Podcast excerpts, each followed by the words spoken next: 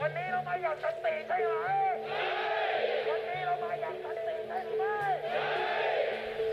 ่？西元一九七三年十月十四号事件，由学生发起的社会运动，成功号召了四五十万人民上街抗议，最后由九世皇蒲美蓬出面平息，让总理下台，重组国会，并起草新宪法。这样的结果让人民尝到了难得的胜利滋味， 同时也是泰国史上第一次大规模要求政治与改革的群众运动。西元二零二零年十月十三号，有二十一名社会运动人士被逮捕。十月十四号，抗议大游行的当天，警方设下了多重的阻碍。十五号凌晨，总理宣布曼谷进入紧急状态。十六号，警方派出了高压水车，强力镇压抗议的民众们。四十七年前，人民上街抗议的诉求有解散国会、起草新宪法、总理下台。这三个诉求，到了四十七年后的二零二零年，还是一样没有变。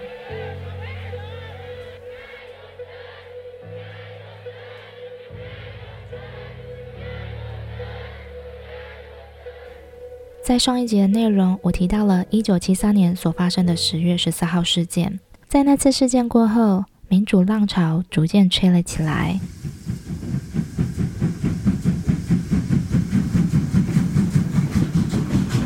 十月十四号事件让人民尝到了难得的胜利滋味，农工阶级们会开始为了争取应有的权利而去抗议，而这些活动在这三年里面也逐渐增多。十月十四号事件是由学生发起的社会运动，所以在那次事件过后，学生组织，也就是全泰学生中心，他们也会开始一起帮忙这些农民及劳工们。在学生、劳工以及农人这三方的合作运动之下，左派的意识也就越来越大声。在学生组织 NSCT National Student Center of Talent 的帮忙和协助之下，农人和工人开始纷纷成立了自己的组织，像是泰国劳工联盟 LFT，The Labor Foundation of Thailand，或是泰国农民联盟 PFT，The Peasant Foundation of Thailand 等等之类的。在一九七三年到一九七六年这三年之间所成立的这些组织，高达了两百六十四个，而且也发起了将近四百个抗议活动。这些抗议活动不只是无理取闹而已哦。在二十世纪初的时候，泰国引进轻工业发展，接着城乡差距就越来越大，因为当时以他农为首的军政府，他们其实没有这个能力去处理社会发展所引发的种种问题。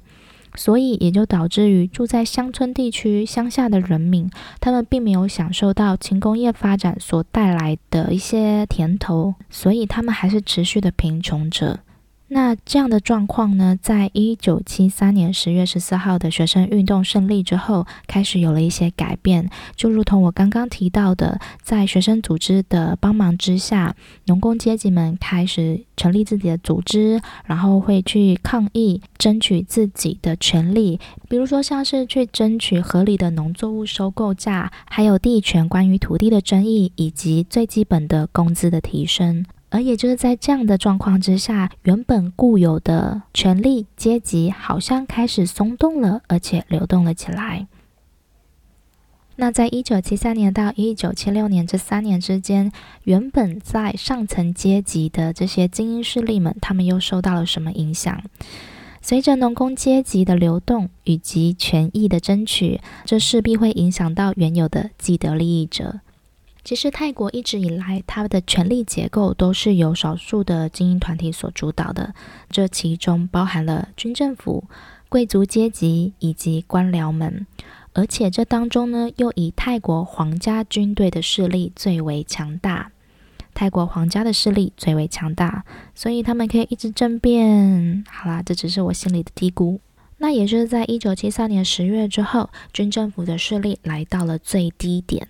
上层阶级已被巩固的利益又不断的受到影响，所以在这些情况之下，你想想看，原本的既得利益者、原有的势力群们，他们当然很不爽啊，所以呢，就计划着要让右翼势力再起。军方就培养了反左派的右派团体，要去制衡这些农工阶级们所成立的组织。他们主要培养的团体有三个。第一个是红色野牛，第二个新力量，第三个是乡村保皇军。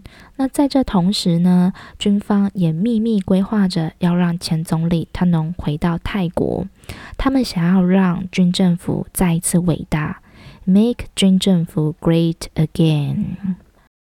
这个他农总理，他在一九七三年的十月十四号下台之后，他去了哪里呢？他们没有待在泰国，他们都在安排之下出国避风头。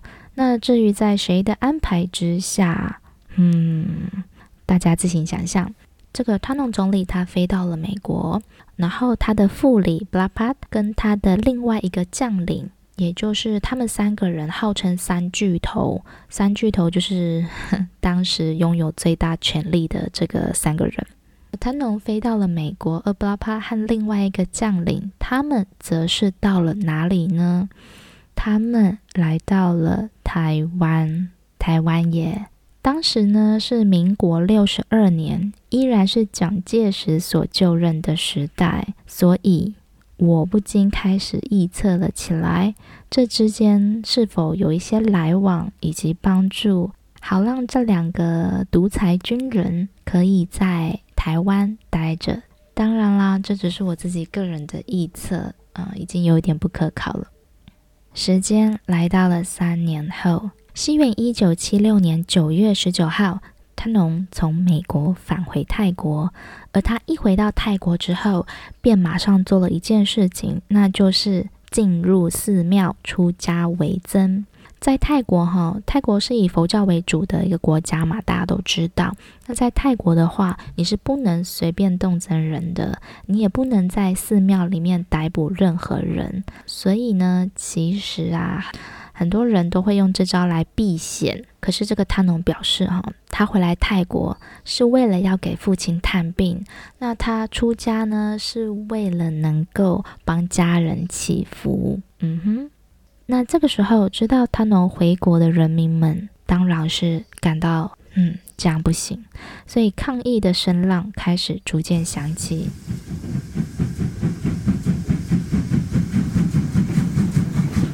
间来到了九月二十四号，学生们跟生育人士他们就开始张贴海报，就是说要表达自己的意思，我们抗议他农返回泰国。那在九月二十四号当天，也有另外两个人，他们是电力公司的员工，他们也参与了张贴海报的这个动作。当时他们就是在自己的住处，已经煮好饭菜了，饭菜都还摆在桌子上。啊，想说，嗯，我们先去贴一个海报，然后再回来吃饭吧。所以他们就是先出去帮忙张贴这些抗议的海报。可是当天晚上，他们并没有办法回家吃饭，桌上的饭菜都已凉了。可是他们人呢？他们的尸体也已经冰冷了。清晨，他们的尸体被发现吊挂在一扇红色的大门上。而且他们的手上还有手铐的痕迹，他们就这样离开了。而这两名电力公司员工的惨死，引燃了民众的怒火。十月四号，学生们在法政大学的校园里面上演了一场行动剧。这个行动剧以讽刺的方式来诠释，就是演出他农正在寺庙出家中，可是同时另一边。出现了被吊挂的尸体，也就是刚刚所提到的那两名电力公司员工被吊死的画面。嗯，行动剧演出之后呢，右派的媒体在报道这个消息的同时，也刊登了照片，而且呢，抨击说这个是对王权的污蔑。为什么呢？因为这名演出被吊死的这个青年，这个学生，他长得非常像当时的王储。也就是现在的十四皇。随后，陆军广播电台也跟着一起抨击，说这场行动剧的演出就是要颠覆皇室之意，而且还一并把这些大学生们扣上了共产党的罪名，甚至宣扬说我们应该要杀死这些共产主义者，他们意图颠覆皇室，意图摧毁这个国家。因此，在右翼媒体、还有陆军广播电台、还有其他势力刻意的煽风点火下，整个抗议活动的主要诉求好像被扭曲变掉了。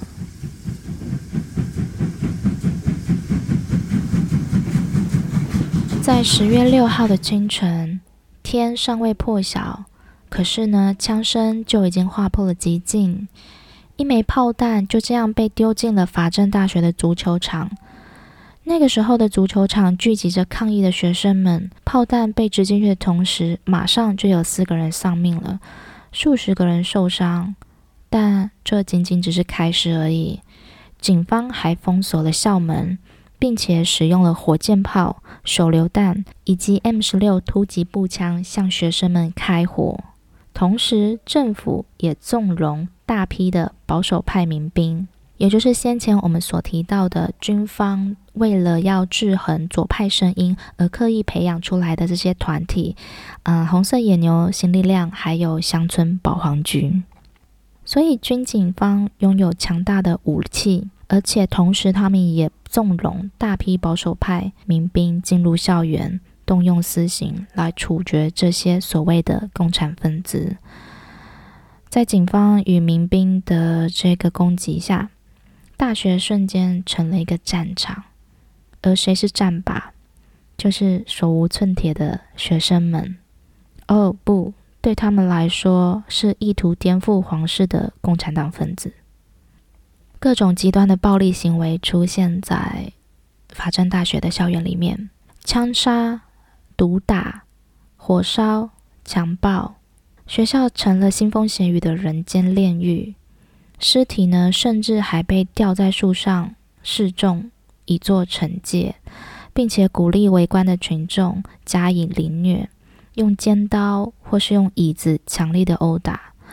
有一些尸体甚至被打到血肉模糊，已经无法辨识身份的状态了。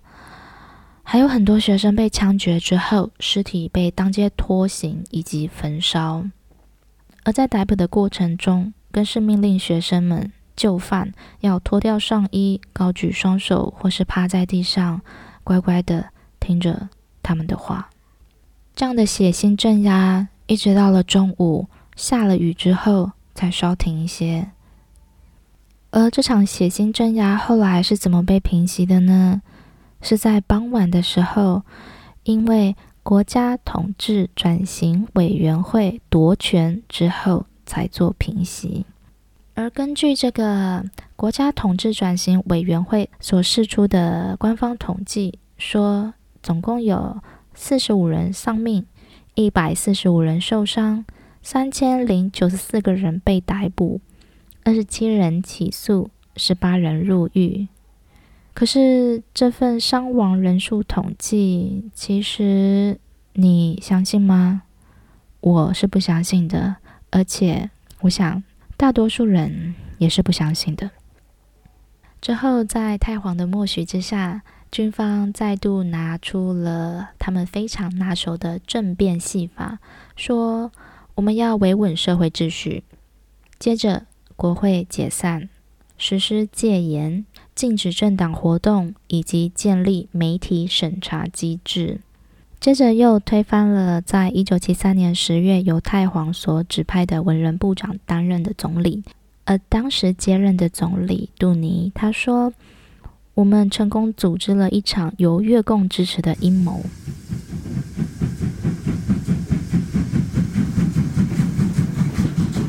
一九七六年十月六号，这一切好像又回到了一九七三年十月十四号前的。专制独裁氛围，这三年间刚吹起的民主浪潮瞬间停止了。左派意识的声音好像也仿佛被按下了静音键。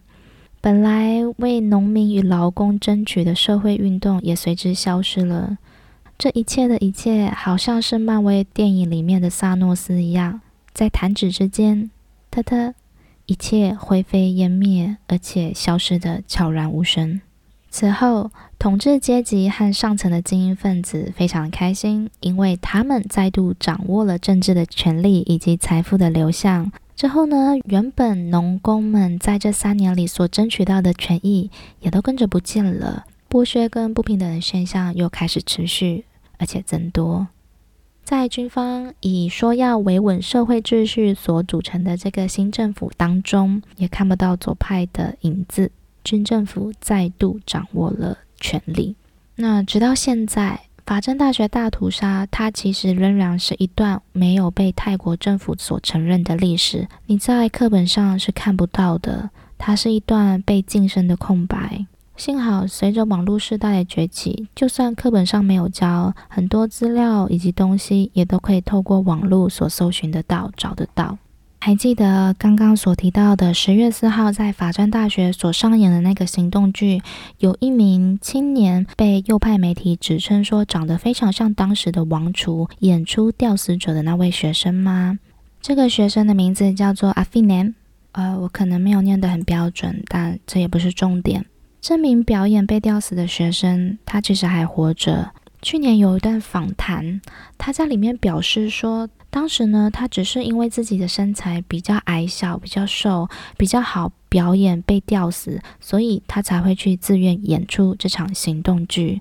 而在十月六号那一天早上，阿平年他在收音机里面听到自己演出的行动剧被军方还有右翼媒体的一些理由说要进行制裁，他就赶紧跑到学校。可是他跑到学校的时候，学校已经被封锁了嘛，被军方封锁了嘛，所以他也没有办法进去。当时那些非常爱国的民众呢，他们就拿着这个右派媒体所报道的报纸，还对着他数落这些学生，数落这些所谓的共产分子的不是。可是没有一个人发现他，他就是头版上那个长得像王储的年轻人啊，没有人发现。他也说了。这辈子除了那份报纸之外，我还没有听过谁说过我长得像皇族。所以当时这个所谓长得像王储的年轻人，他就在那些群众之中，还有群众跟他说话，可是却没有一个人认出来，他就是头版上的那个人。那这出行动剧意图颠覆皇室之罪，共产分子这些罪名。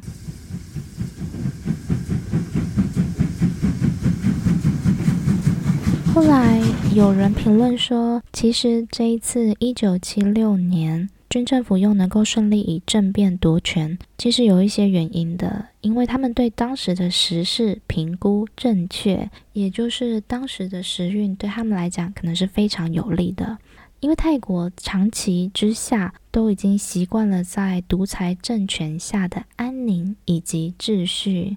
独裁政权下，你只有一个声音，所以可以是另外一种 peace。那在一九七三年，在一九七六年这三年之间的民主化运动，它带来的混乱，以及使得这些原有的统治阶级还有上层的精英分子感觉到自己的利益受到了威胁，然后呢，社会秩序好像也受到了破坏，因为抗议活动势必会带来一些纷乱嘛。那这些社会改革的诉求以及民主，好像就会有一点慢慢失去了社会多数人的支持。其实中产阶级跟上层阶级对于回归稳定秩序的愿望，已经胜过了对于新的民主化的期许了。于是，在这个时间点，一九七六年的十月，独裁政权它可以回归，或许某种程度上也反映了社会主流意见。这是我看到的另一个说法。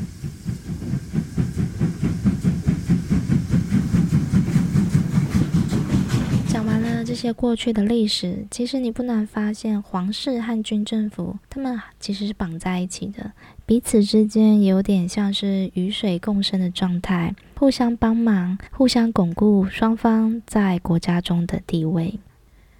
泰国刑法第一百一十二条，俗称亵渎皇室法。明定任何诽谤、侮辱或威胁国王、王后以及王位继承人者，得处三年以上十五年以下有期徒刑。也就是这个刑法一一二，让许多人噤声。这条亵渎王室法简称一一二，一一二非常的好用哦。任何形式有诽谤或是亵渎的嫌疑，军方或是政府都可以以这个法则。逮捕人。身在民主自由的台湾里面，可能很难想象。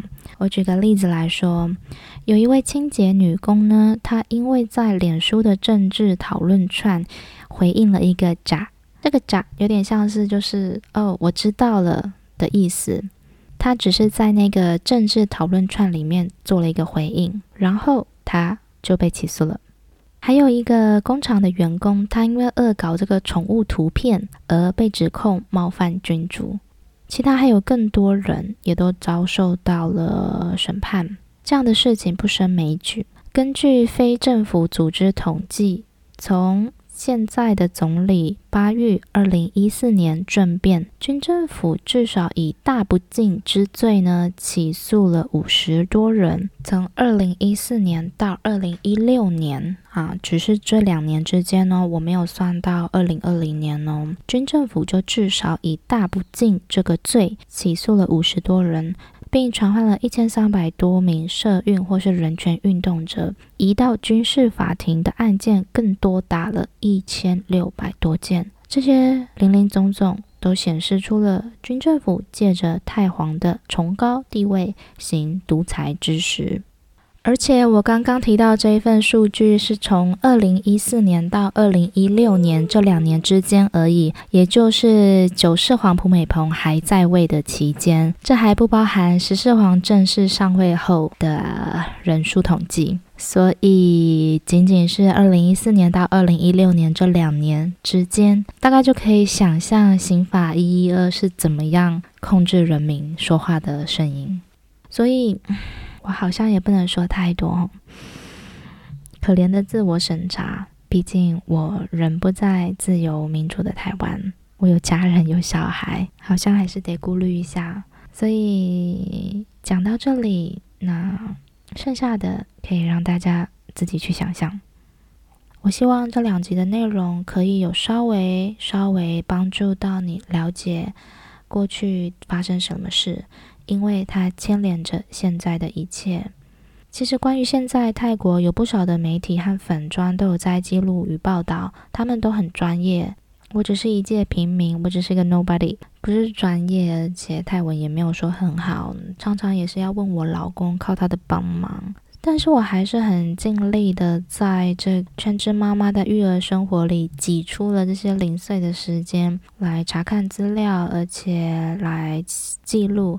我写了两篇文章，也录了两集的 podcast，都是在讲这些事情，关于泰国的历史。然后，对，现在算是闲聊时间了。其实十月十六号那一天晚上，我的心情还蛮低落的，因为自从十四号我的写新十月的那一篇文章跟 podcast 发布之后，十五号之后我便开始进行要写下篇。然后就在十六号的那一天晚上，看到了这些新闻画面，群众们被高压水车攻击，很多人受伤等等。那我当晚的心情其实还蛮低落，而且我觉得手好重哦，就是很很难过。我觉得我好像敲不下键盘，没有办法打出这些文字。可是我觉得我还是不能停，我还是继续写。所以在那些实时画面之下，我也就是一边在看着过去惨痛的这些屠杀。那天晚上，我就做了一个梦，那个梦是我梦到自己的一个熟人，他在山里面被不明人士攻击，然后死亡。梦里的我当然是非常惊恐，我看着冰冷的尸体，我真的好害怕。然后我接着发现，诶。这个是梦，这个是梦，那我赶快醒来就好了。所以我就要自己赶快醒来。醒来之后，我就松了一口气，哇，还好这是梦。可是后来我发现，诶，不对啊，我还是在梦里耶。我竟然做到了一个梦中梦。所以到了早上真正醒来后的我，我觉得好疲累，好疲累。而且这是我第一次梦到梦中梦。所谓的日有所思，夜有所梦，真的有这件事情诶，我讲这些也不是说要怎么样，只是分享一下我的心情而已。希望我写的这两篇文章跟录的这两集，可以让你对过去有一些些了解，那也能够更清楚现在泰国群众们、泰国人民们在争取的是什么。在诉求的是什么。我也真心希望泰国不用再等另外一个四十七年，希望这些就在这一代结束吧。如果我写的这两篇文章跟录的这两集 podcast 内容，让你对泰国历史有更多了解的话，我希望你能够帮忙分享出去。这个分享不是为了我个人的点阅率，而是如果这些事情能够被更多人知道，那就好了。会有更多的声音，更多的力量集结。希望泰国不用再等另外一个四十七年，才能再度迎来民主。就在这一代结束吧。